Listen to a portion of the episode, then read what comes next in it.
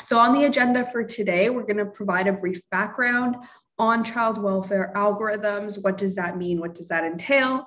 Um, including a history of child welfare services algorithms. We're then going to explain the differences between two algorithms in particular, which are CANS and 7EI, and the design guidelines that we've learned from that case study. We'll then present our NLP solution and discuss future work and then also welcome questions in the Q&A period. So the main question that we want to explore here is how can we build an algorithm for child welfare services that works for everyone? We really think that through our research, what we've learned is that algorithms should be used to augment decision making processes, but not to supplant them. So, algorithm decision making should support human discretionary work, but it shouldn't totally replace it decision making algorithms that are solely quantitative, so that only use numerical data that are used in child welfare services, can produce biased outcomes, especially with respect to racialized and low income families. So we've seen a host of issues here, ranging from surveillance to biased outcomes for certain demographics. And that's really what we're the problem space that we're operating in especially in high stakes contexts like child welfare services, the need for caseworkers to not rely solely on algorithms is super important. So, we're hoping to demonstrate how a reliance on algorithms that are solely data driven removes context and hinders the reunification process, which disproportionately is to the detriment of racialized and low income children.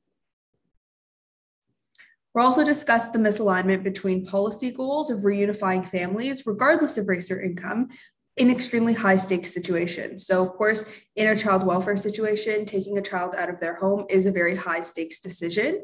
And so, we want to make the argument that in order to reduce bias, there needs to be a key consideration of context for both technologists and for policymakers.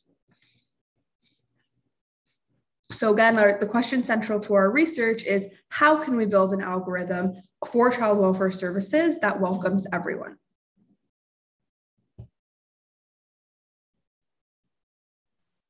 Okay, so to start, I'll go over how the algorithms came to be. Going back a little bit, in 1993, the ACLU brought forward a lawsuit to the state of Wisconsin for failing to provide adequate child welfare services.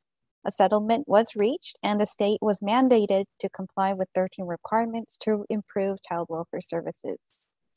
And while the state was able to make good on the majority of the requirements, placement stability was one of the anomalies and was an area the state needed to comply with.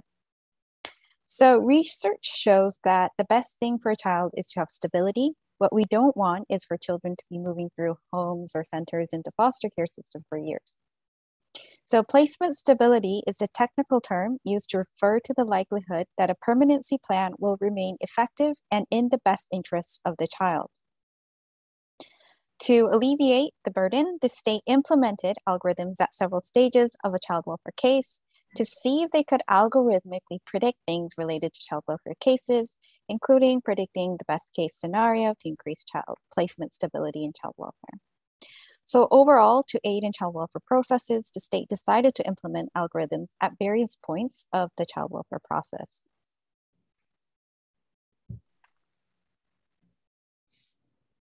So the algorithms that are used specifically in child welfare agencies, and here Irina and I are building on Devansh's research that conducted an, uh, an extensive ethnography at the same agencies, agency that we partner with, where he conducted interviews with caseworkers and observing caseworkers meetings to understand their daily practices and their perceptions towards decision-making algorithm used in child welfare services. So that's kind of how the algorithms were informed and the basis for with which we conducted this study.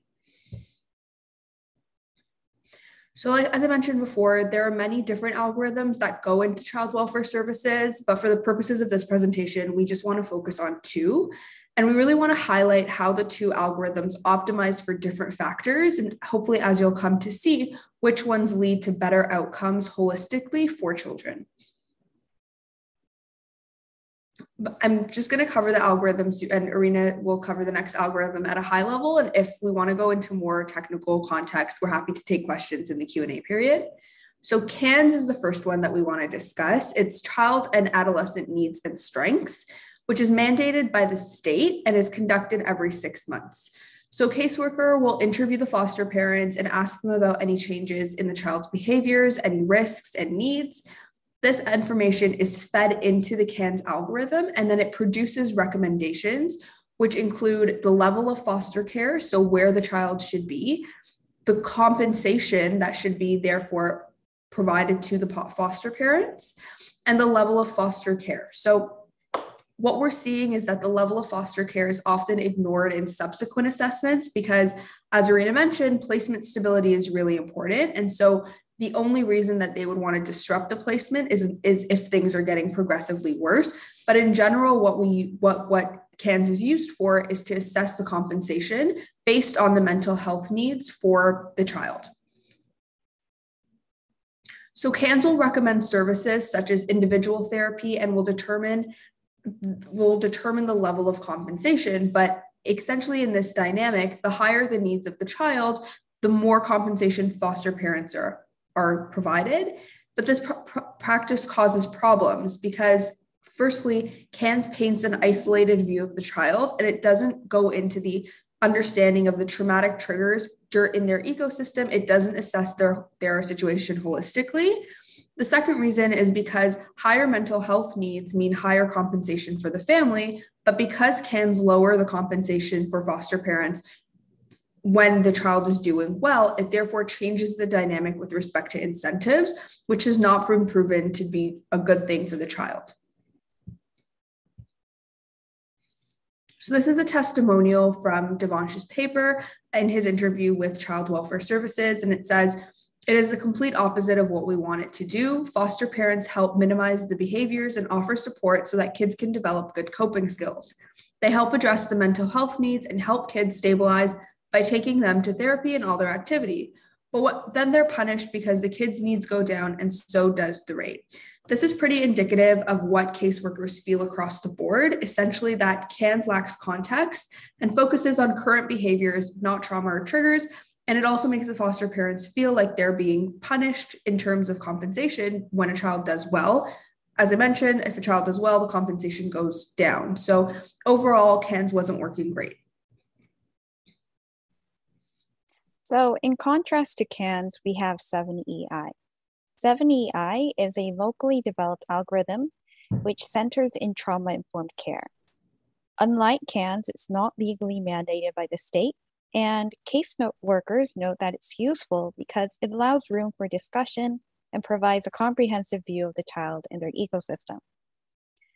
So the algorithm is designed to be used in a team setting so that expertise from the entire team can be leveraged and decisions are made through consensus decisions. So what happens in 7EI?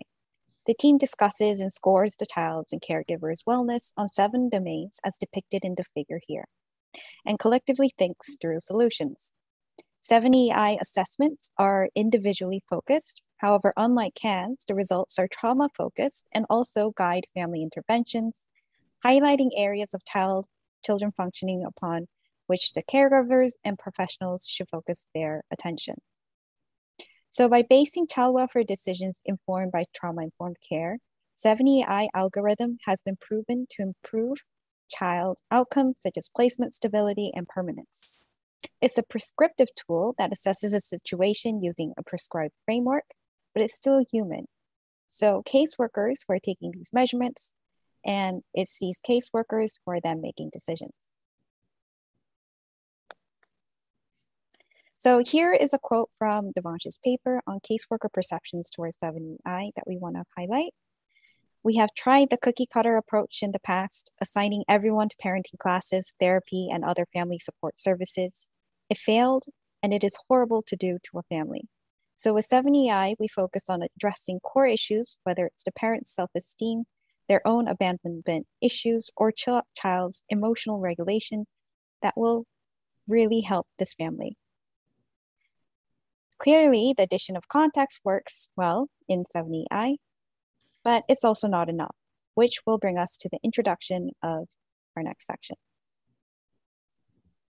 So, what we learned from these two case studies, as well as from an assessment of other algorithms that are used in child welfare services, is that there are design guidelines that can be suggested based on the audit of these and other algorithms. So, First is that algorithms should be multidimensional and should use many metrics. So one of the key differences between CANS and 7EI is the number of inputs that are going in. So in a CAN situation, we're, we're not assessing as many metrics as in a 7EI situation, but and clearly the addition of more multi multi metrics and multidimensional algorithms is better for the child. The second guideline is that algorithms should be used as suggestions, but not as mandated outcomes. So, again, with 7EI, it's still a caseworker who's making the decision for the child's placement or for the plan at the end of the day. It's not an algorithm that's mandating something, because again, algorithms have their limits with respect to providing context and being able to assess context. You really do need, especially in high stakes context rich situations, a, an expert such as a caseworker or a social worker to be able to holistically assess the environment for the child. Algorithms should also account for uncertainty. So there is a high degree of uncertainty. Things change very quickly, especially in the public sector, especially in high stakes situations, and algorithms need to be able to account for that. They should also consult with key stakeholders. So, having an algorithm be part of an ecosystem where families, caseworkers, policymakers, children are working together for the betterment of the child is a much better situation in terms of the benefits for the kid and providing providing context versus having the algorithm be divorced from the from the ecosystem of care for the child. And, and finally, we should always account for resource constraints. Unfortunately, there are resource constraints that we have to deal with. So it's not always possible to have a caseworker thinking through um, that or providing that many that many resources for a single child. So we want to make sure that the algorithm and the use of the algorithm is mindful of that. So, back to our initial question how do we build better algorithms that will work for everyone? Our method was to use topic modeling, and Irina will expand on this, but I just wanted to provide a brief introduction to what topic modeling is. Just to give a, uh, an overview for those who are not familiar, it's a group of statistical methods that are used to inform for latent topics that occur in a collection of documents relying on word distribution in each document. So it is a natural language processing technique that's unsupervised, and it allows us to go through many case notes quickly and then understand the key terms, the key trends present in those case notes. So for our purposes, we had a, about a year worth of case notes on children in the, in the welfare system. And using this process, we were able to see what are the themes that emerge the most frequently, how are those themes related to one another, how are they related to outcomes. I'll pass it to Irina to explain more.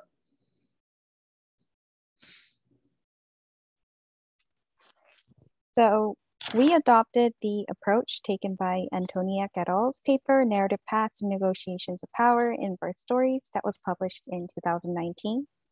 The methods covered three aspects, data, topic modeling, and analysis. We took the following steps for our research.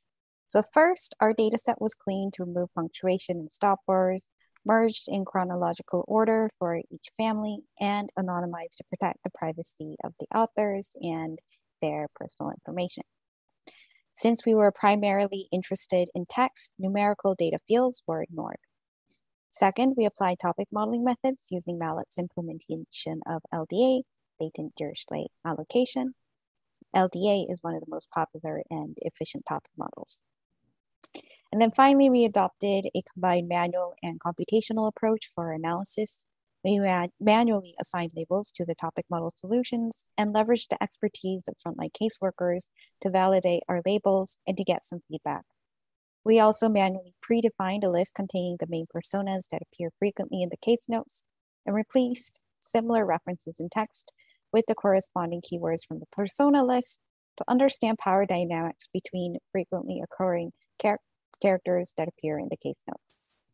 In addition, we analyzed sentiment, observed how topics change over time depending on family.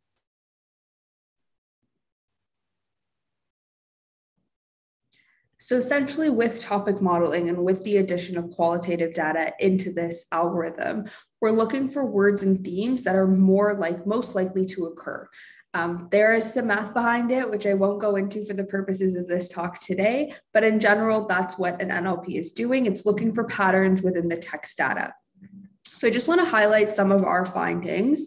Um, and for the sake of time, we won't dive into all 17 topics that we found, but uh, the couple that give us a lot of insight is first the topic one, which focuses on conflicts during visitation. So the way that topic modeling works is the first topic will be the most prevalent. And as you go down the list, that's the one that's coming up the least often. So topic one is the most frequently seen. And so we're seeing that conflicts during visitations is one of the things that come up very frequently. So this is important because it tells us that caseworkers, in addition to providing support, also resolve and manage conflicts between different parties within the ecosystem, requiring soft skills and, of course, social work training that they are professionally trained to do.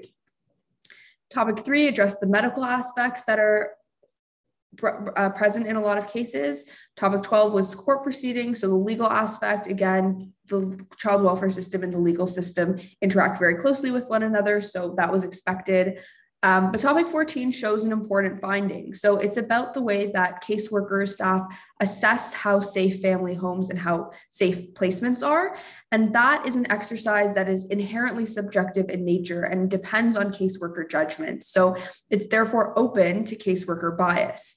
So what was interesting here is that this topic is 14th out of 17 topics that indicates to us that this topic appears less prominently than the other ones in the case, case notes.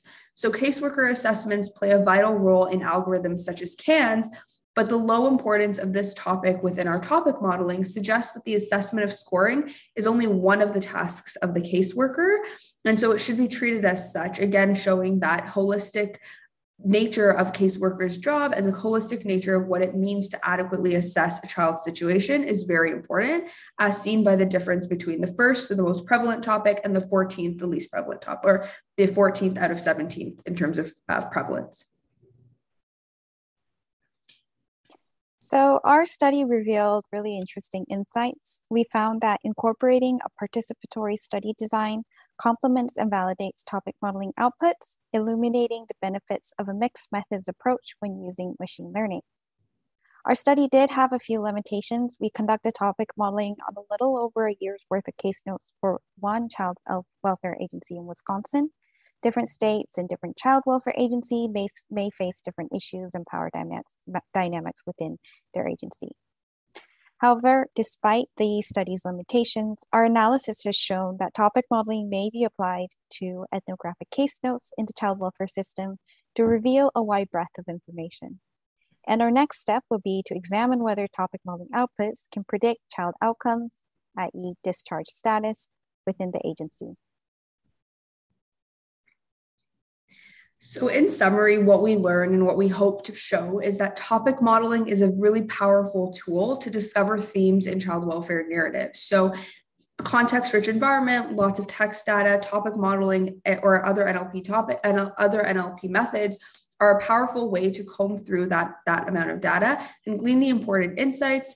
And then, of course, apply them to the situation. So, in our case, child welfare services. Another key finding is that participatory design complements topic modeling and makes for better results. So, participatory design is the inclusion of key stakeholders we mentioned before caseworkers, foster parents, children, uh, technologists, policymakers need to work together in an ecosystem in order to advance outcomes that are going to be beneficial for the child and for policymakers in general. Our last finding was that text does help to reveal power dynamics. So it helps to reveal what caseworkers do on a daily basis. And when we combine that with caseworker interviews or the caseworker ethnography that we mentioned before, we're able to, to create some really interesting findings, which will hopefully um, make child welfare services better. So as mentioned previously, we are now examining whether topic modeling outputs can help predict child outcomes with the agency, with, within the agency. So building on our topic model solution, we are applying the identified topics onto discharge case notes to see if they can determine outcomes for cases. And we hope that this work will also help to inform legal or policy frameworks that are still needed to govern public sector algorithms. So, when we know what works and what doesn't work, we're hoping that this will eventually help to inform policy guidelines and the regulation of algorithms that are being deployed in high stakes environments dealing with vulnerable communities.